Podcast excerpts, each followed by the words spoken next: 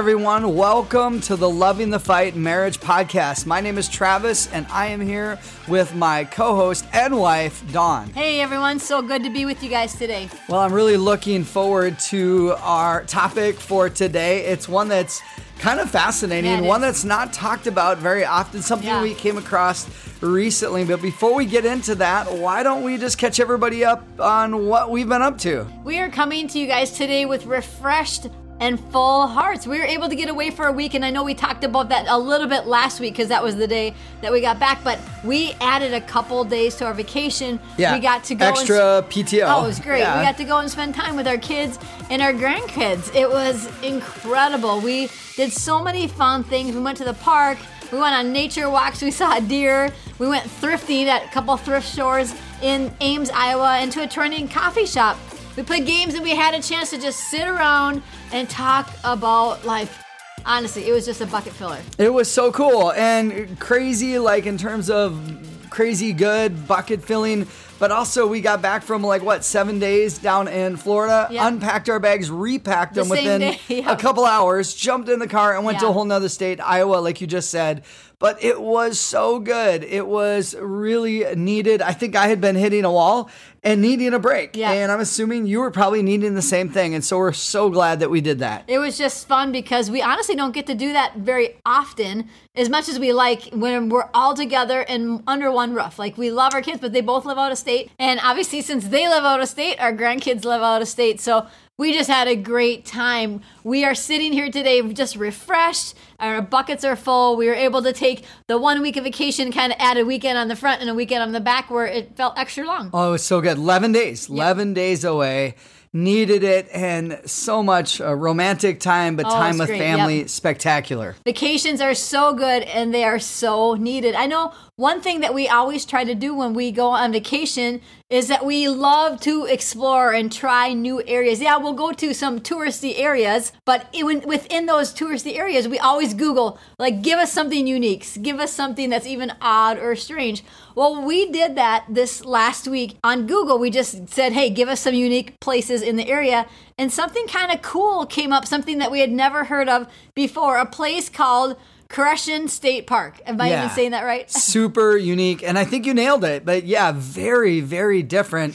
And it was a blast. It was. It was great. It was super warm, sunny. We were the only ones there exploring. And we're in the Fort Myers Beach, uh, Florida area, Yeah. or just south of Fort Myers. And so it was really close to where we were staying. Yeah. What was unique about this place is that it's a state park, but it really offered kind of a window into the lives of some really interesting, eccentric, kind of pioneer uh, group of people. Yeah, pioneer yeah. because no one was really in that area, and they made their home in the middle of a forest next to a river called Estero River. And this group of people, they were from a long time ago, back in the 1890s, 1893 to uh, be specific. And it's called Koreshan State Park because they were the Koreshans, and they were this religious cult, this group that was led by a guy by the name of Dr. Cyrus R. Teed. And the whole idea of why they went there to this area just south of Fort Myers, Florida,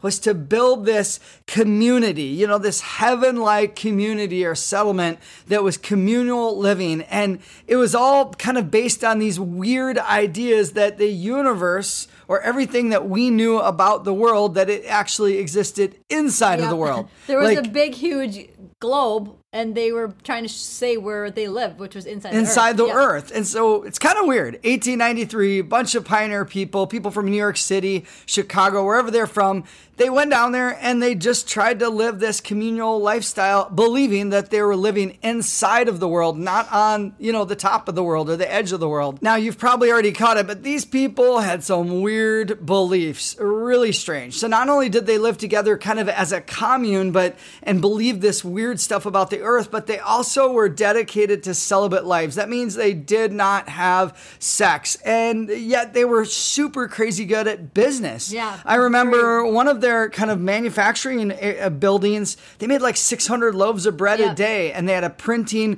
you know, press, uh, a building. They even had they were the main store, the main kind of gas station, if you will, or uh, restaurant between Fort Myers and Naples, Florida. Yeah, they're and so very, very prosperous. very prosperous, very successful at business, but really crazy beliefs. I mean, we just, they were a cult. Right. They were odd people. Okay, so now for the best part. This state park and their settlement where they lived was pretty much like a ghost Yeah, town. like a modern day ghost town. no ghosts, just like this town that people lived in at one tell, point yep. up to 250 people at its highest, but they um, just walked away and abandoned it. And Right. so, literally, right now to this day, there are 11 immaculately restored.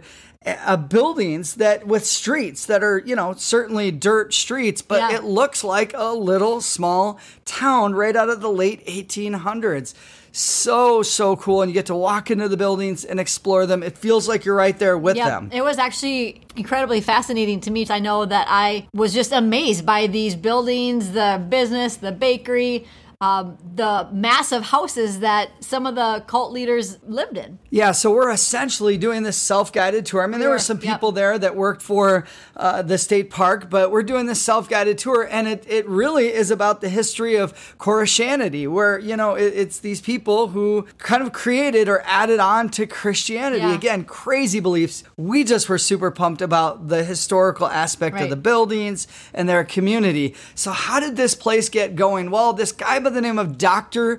Teed, one night he was, you know, messing around, kind of doing some experiments. I think he was kind of a scientist. Yeah, he and was, doing yeah. some experiments. Something went wrong. He got electrocuted, knocked out, and he had like this vision or this dream. And he was told in this dream By God, he said. Yep. supposedly that he was now like the seventh prophet after Jesus. Jesus was the sixth, Yep. according to him. And now he was like going to rule the earth. And so he was this great guy that people needed to follow. Again, this stuff's nuts. Guys, we don't believe it, but he was able to convince a solid 150 people. Again, the community got up to 250 people at one time. He convinced these people to live this way. Like, this is crazy. And one of the main beliefs was, and we, you and I both laughed about this when we read it on, you know, all the different signs or, you know, the places, the plaques that talked about his life. But he convinced all these people that celibacy or not having sex led to immortality or Yeah. they would never die Yeah. and they would eventually just, you know, end up in heaven. And it's like, where did he get this from? Like, how did he dream this up? According to, you know, him, it was this vision. But here's the the interesting part. It's kind of funny, but it's interesting. He actually died when he died in 1908. Basically, the cult fell apart because the guy that told them not to have sex and not to, you know, or to be celibate died. He, died, yes, didn't yeah. come back to life. He actually, they laid him in a bathtub. he wasn't immortal. He was not immortal. It didn't work. And they laid him in a bathtub and he told his followers, he's like, look, if I do die, I'm going to come back from the dead. Right. And after four days, he just started to stink and rot. And so they buried him. Yeah. Kind of a crazy story, but the history of these buildings and the town, you know, just looking at these old buildings, it was amazing. it's actually really fascinating to me just the story of you know how this community came to be. He was able to convince 150 people and up to 250 at one point that he was the seventh prophet that he came after jesus and that they were going to build the new jerusalem. That's what their goal was and they were very prosperous. They had a community between Naples and Fort Myers Beach that was the main stopping point. Yeah, that was it. It was where you stopped to get food or gas up or whatever. Yeah. Well, obviously, you guys, in 1908, when he passed away, the cult, this community, he quickly died. Like, there was no longer there because their main belief, their guy that was saying what, you know, that celibacy leads to immortality died. So they didn't have anyone to follow anymore. So in 1908, this cult started to disperse at that point. But you know, I couldn't help but keep asking myself, how in the world did he get people to follow him and become part of his cults? They were it was just crazy beliefs. What he believed and he convinced these people of they said 75% of them were women. They were actually widows that had a lot of money and he was able to convince them to be a part of his community. But they said the biggest key is that he was really charismatic that he had a great personality that people loved him. But how? Again i can't my it just boggles my mind. How did people actually decide hey i'm going to sell everything or i'm going to join this community and now follow this man in this crazy It doesn't belief. make any No, sense i mean it- it is literally ridiculous Yes, it it's honestly it's unbelievable. I wouldn't if we went to been there and read the history, I would have never believed this. i wouldn't like have believed it either actually yeah But you know what? If you think about it, it does happen. There are false prophets. We've we've known about them. We've heard about Jim Jones and David Koresh, other false prophets who've came to be and have passed on. And it's crazy because they're believable to some people. I know you and I, Yeah. like, we choke on it. Yeah. Like, we just can't even wrap our minds around it. But some people get deceived. A few weeks ago, in our group that meets at our house, we were going through the book of Second Peter, and it actually talks about um, false prophets, and it warns us in Second Peter chapter two. It says this: "There will be false prophets and false teachers among you. They will cleverly teach destructive heresies and even deny the master who bought them. In this way, they will bring sudden destruction on themselves. Many will follow their evil teaching and shameful immorality." And because of these teachers, the way of truth will be slandered.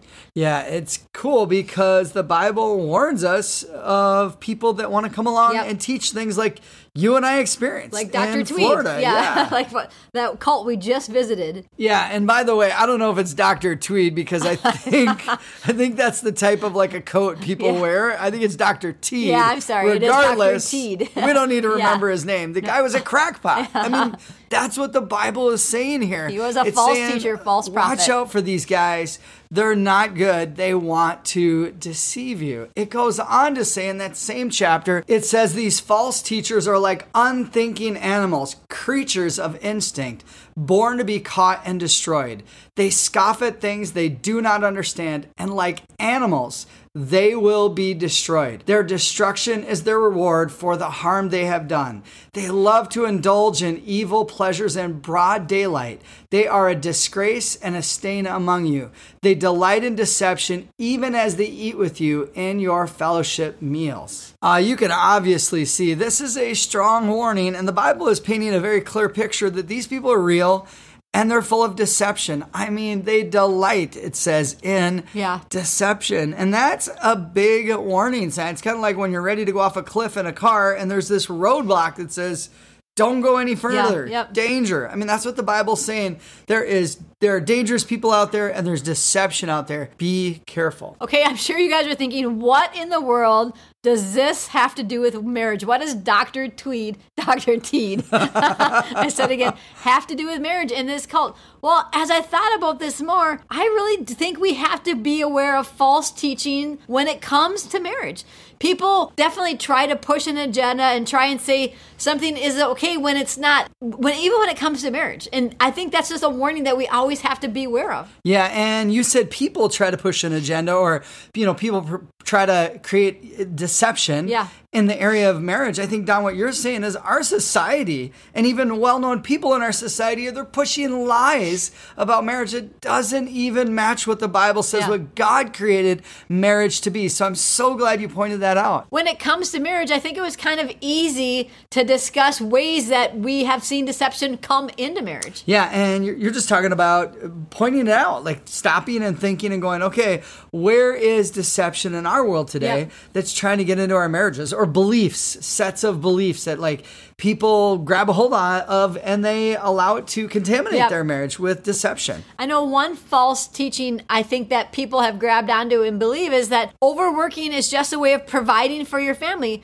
so you can be a workaholic. I mean, that's just a, a false teaching I think that some people have believed and grabbed onto and said, hey, I'm just trying to provide for my family, so I'm going to work so much at the expense of my family. Yeah, and I, I think the big thing is uh, whether it's a teaching or not, it's a belief. It is. Somebody's believing, hey, I am showing up and making a difference. And really, it's abandonment. Yeah. It- maybe to the spouse, it's abandonment to the children, if there are children. You know what? It's crazy. Another belief that people have that are married is having close friends and spending alone time with people of the opposite sex is okay.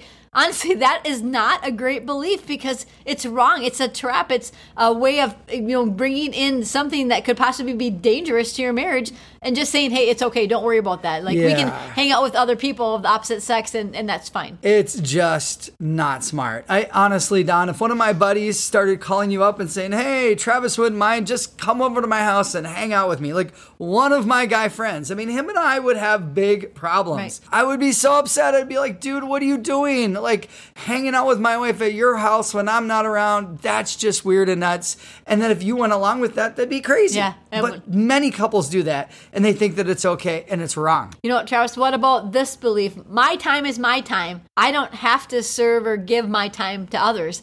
And I feel like that's just a selfish belief that a lot of people have maybe adopted, and it's a lifestyle that, hey, it's my time. I'm going to do whatever I want with my time. No, I think God's called us to use our time to serve others and to not be selfish. So true. We have been put on this earth to serve other people, to serve God, and our lives aren't supposed to be about us. It's we're not the center of the universe. No, no. Jesus is, and other people.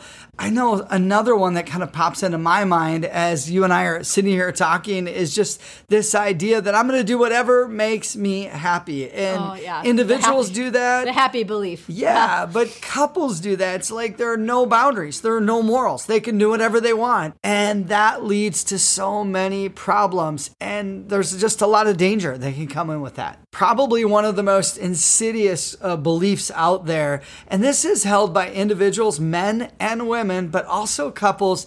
And it's the idea of viewing pornography that it's, you know, if you do it as a couple and it helps your sex life, that it's somehow okay to either view it individually or view it together right before sex. And it's just not. It's not a biblically endorsed way No. on any level. It's something you and I fight intensely against. We don't want to give into No, that. We don't all. want that trash in our marriage. We want to do everything we can to keep our marriage pure. I feel bad. I feel like that is just a really deceptive belief, honestly, because it completely destroys your relationship with God. You cannot be viewing pornography as a couple and not have it affect your relationship with God. Yeah, it's just going to pull you away spiritually Yep. from God, the closeness that a person can feel with God because that thing becomes an idol. And you see that in Romans chapter 1 in the Bible. Those things, you, you start to worship that over uh, the creator, Yep. over God. And another one that's super common is just the idea of, well, in order to relax at the end of the day, I've got to reward myself because I've worked really hard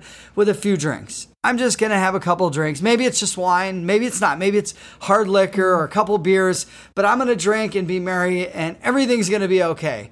And there's a big problem there. There is, It's yeah. a serious danger. I mean, alcohol is one of the most dangerous drugs in America. Do a little study on it, you'll find out very quickly it's a poison that people pour, pour into them and it kills them. It kills the human body. Now, we're not uh, saying that drinking one drink is a sin, but what we are saying is this idea. I mean, we've known people who drink every day at the end of the day, and maybe it's just a couple drinks, but we realize that they're now suddenly slowly getting addicted to Yeah, it. but it becomes an addiction rather than just, hey, I'm just having one to relax after it, the end of the day. It's dangerous. I feel like that's like playing with fire. Why play with matches and fire? Just get rid of it. Get rid of that belief. I know we just spent a few minutes trying to think of beliefs and thoughts that have come in and crept into marriages, and I know there's many more, but there are false beliefs that people try to put into our marriages to get us to believe, and we know that they're false. They go against everything what the Bible says,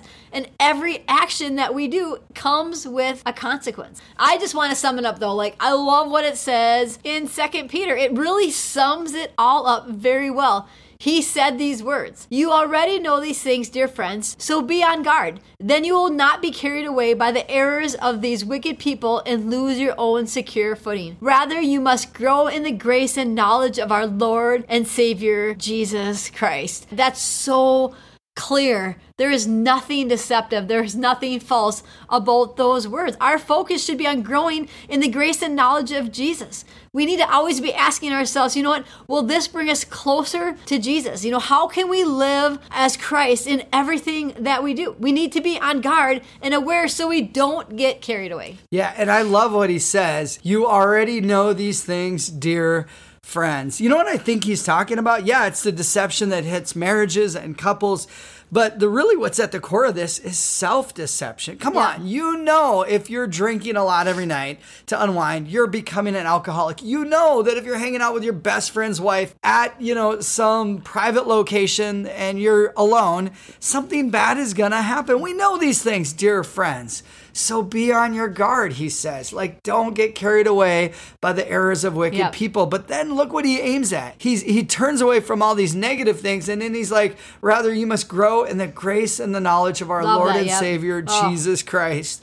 Make Jesus the bullseye of your life. Travis, you know, that is so good. That is just truth. We need to grow in the grace and knowledge of our Lord and Savior Jesus Christ. Our eyes should be focused on that. On Jesus. Yeah, absolutely. Well, you know, for all of you that are listening, you might not join a cult. We get it. We're not gonna. No, I mean, that's all. just nuts, right? You may not fall for crazy beliefs or ideas like we're all living inside of the earth. Weird, right? You're not gonna fall for that, you know, or maybe for a person and their odd beliefs. But here's the thing make sure that you don't allow yourself to get caught up in the things that society says is acceptable when it comes to marriage. Don't let society dictate to No, you what is not is at all. right and wrong. Things that we know don't line up with the Bible and what the Bible says about marriage and living a godly life. I mean, let God tell you what is right Yep. and wrong. Be on your guard and continue to grow in your knowledge of Jesus. It was really great to be able to have that time away to go on vacation and to explore this